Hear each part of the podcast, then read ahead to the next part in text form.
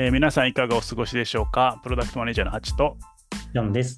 この番組はアーリーフェーズと上場企業のプロダクトマネージャー2人が普段考えていることやプロダクトマネージャーのお仕事についてお話しするポッドキャスト番組です。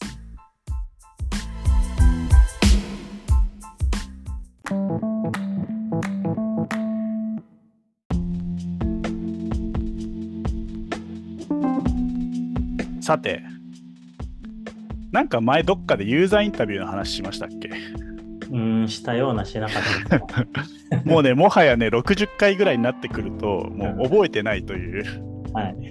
感じになってくるんですけど、今日はね、ユーザーインタビューの話をするかと思いきや、ユーザーインタビューが全てじゃねえぞって話をしたいなと思ってますと。うん。なんかユーザーインタビューじゃ解決できない仮説があるなっていう話で、まあ、端的に言うと、ユーザーインタビューってユーザーが想像できるレベルのことじゃないと、うんえー解決の糸口にならないなって最近思ってたんですよ。うんうん具体的に言うと、例えばすでにそれが小習慣として定着していて、そのマイナーチェンジというか、うんいわゆるちょっと良くするとかだったら、ユーザーが想像しやすいんで、ユーザーインタビューしたらみんなにいいねって言われると思うんですね。だけど、あまりにも突拍子もないアイディアだと、むしろ反対されまくるなっていう。うん。うん。例えばですよ、えー時を戻そう。はい。時を戻そう。えっと、2000、2002、3年に戻しましょう。うん。はい。その頃の我々が持っていた携帯電話って、ほぼほぼガラケーですと。はいはい。ガラケーを持ってる人に、こんなプロダクトできたらどうですかって iPhone のユーザーインタビューしてたら、どうすかっていう。うん。まあ、少なくとも実感は湧かなそう。うんなんでボタンがないんだっていうはい。うん。指摘があったり、折りたためないものなんてポケットに入れられないとか、うんうん。多分ストラップどこにつけるんですかとか、ああ、はいはい。あの当時めちゃくちゃこう、なんか束みたいなストラップをベッキーがつけてた記憶が 確かに。うん。あって、なんかそういう話になるのかなと思うんですよね。うんうん。つまり、それって非連続なアイディアの時って、うん。検証方法って別だなって思ったっていう。うん。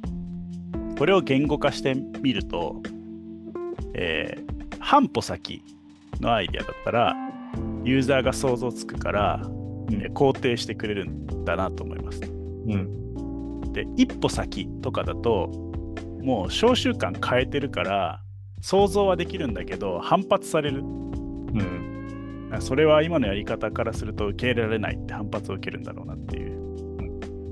まあ、例えば、MD から iPod になったみたいなのもそうだし、CD-ROM から MD になるみたいなのとかもそうですよね。うん。僕ら経験してきたものだと。で、2歩先は、もはや分からんっていう。うん。なんか、スペース X で火星に行くことに対してユーザーインタビュー僕らがされたとて、分からんみたいな。はい。そうっすね。と思っていて、なので最近こう、自分が解決したい仮説が、えーどのレベル感なのか、半歩先なのか、一歩先なのか、二歩先なのかによって、うん。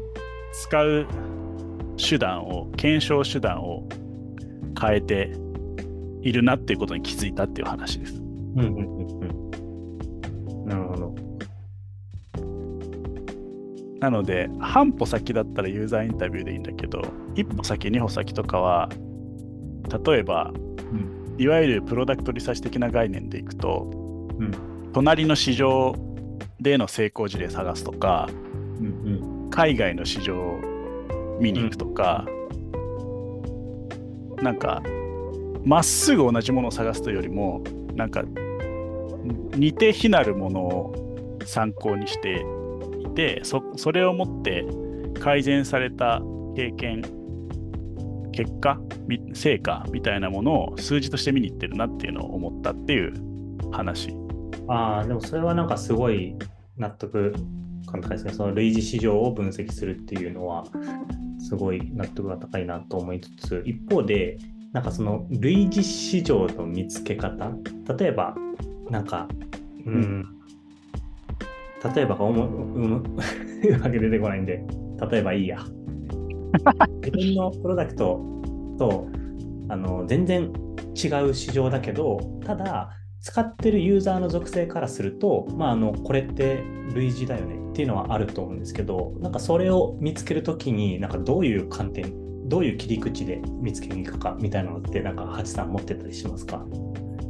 仕組みとドメインを分ける。お仕組みとは？仕組みとは、えー例えば課金の方法うんうんうんうん、と、まあ、いわゆるドメイン、それが何の業界のものなのかみたいなところを、業界に引っ張られないように仕組みは仕組みとして捉えるという感じですね。うんうんうんうん、で、例えば、ピボットの失敗例をお話しすると、まあぼ僕が入社する前なんで、僕はもう、これ別に話しても何の痛くも痒くもないんですけど、はい。ピボットのアプリって一番最初、待てば無料っていうシステム取ってたんですよ。うん。いわゆる、そこれ何を参考にしたかっていうと、待てば無料のマイクロペイメント、いわゆる1話課金やってたんですよ。うんうん、これ、あの、Webtoon の仕組みパクったんですよ。パクったじゃない。パクったじゃない。あの、参考にした。はい。参考にしたんですね。これ、まさに隣の市場そのもので、うん。Webtoon とかって、えー、と1話とか毎毎日こうなんかライフポイントみたいなか、まあ、ポイントが回復して無料で読める冊数が決まるじゃないですか。である程度読み進めていったら課金するか明日まで待ってねってなるじゃないですか。うんうんあれと同じことをピボットはやってたんですよ最初うん。動画で。はい。動画と記事で。うん。それとかはあの漫画だから成立している活字だからけ成立しているっていうわけじゃなくてうん。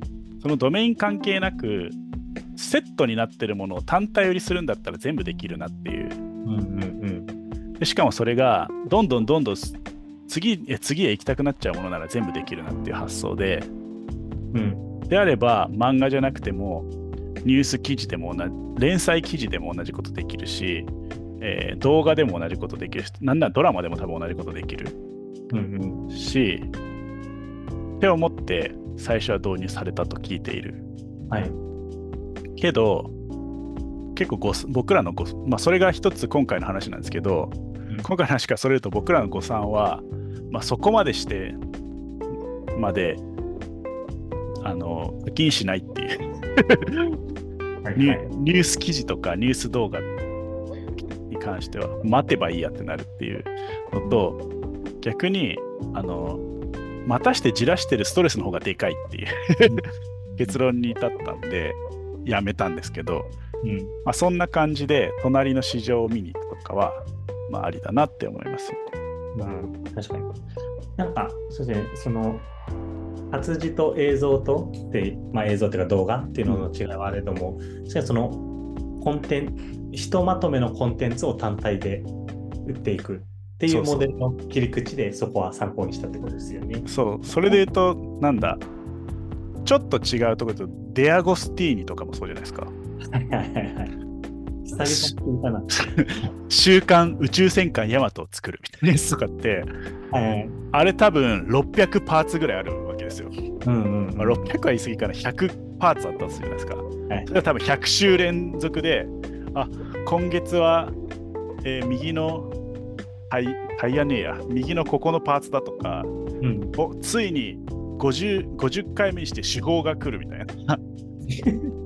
あれも結果フィジカルなものなんだけど単セットのものを単体でバラ売りしてるマイクロペイメントなんですよね。うんうんうん。毎週毎週。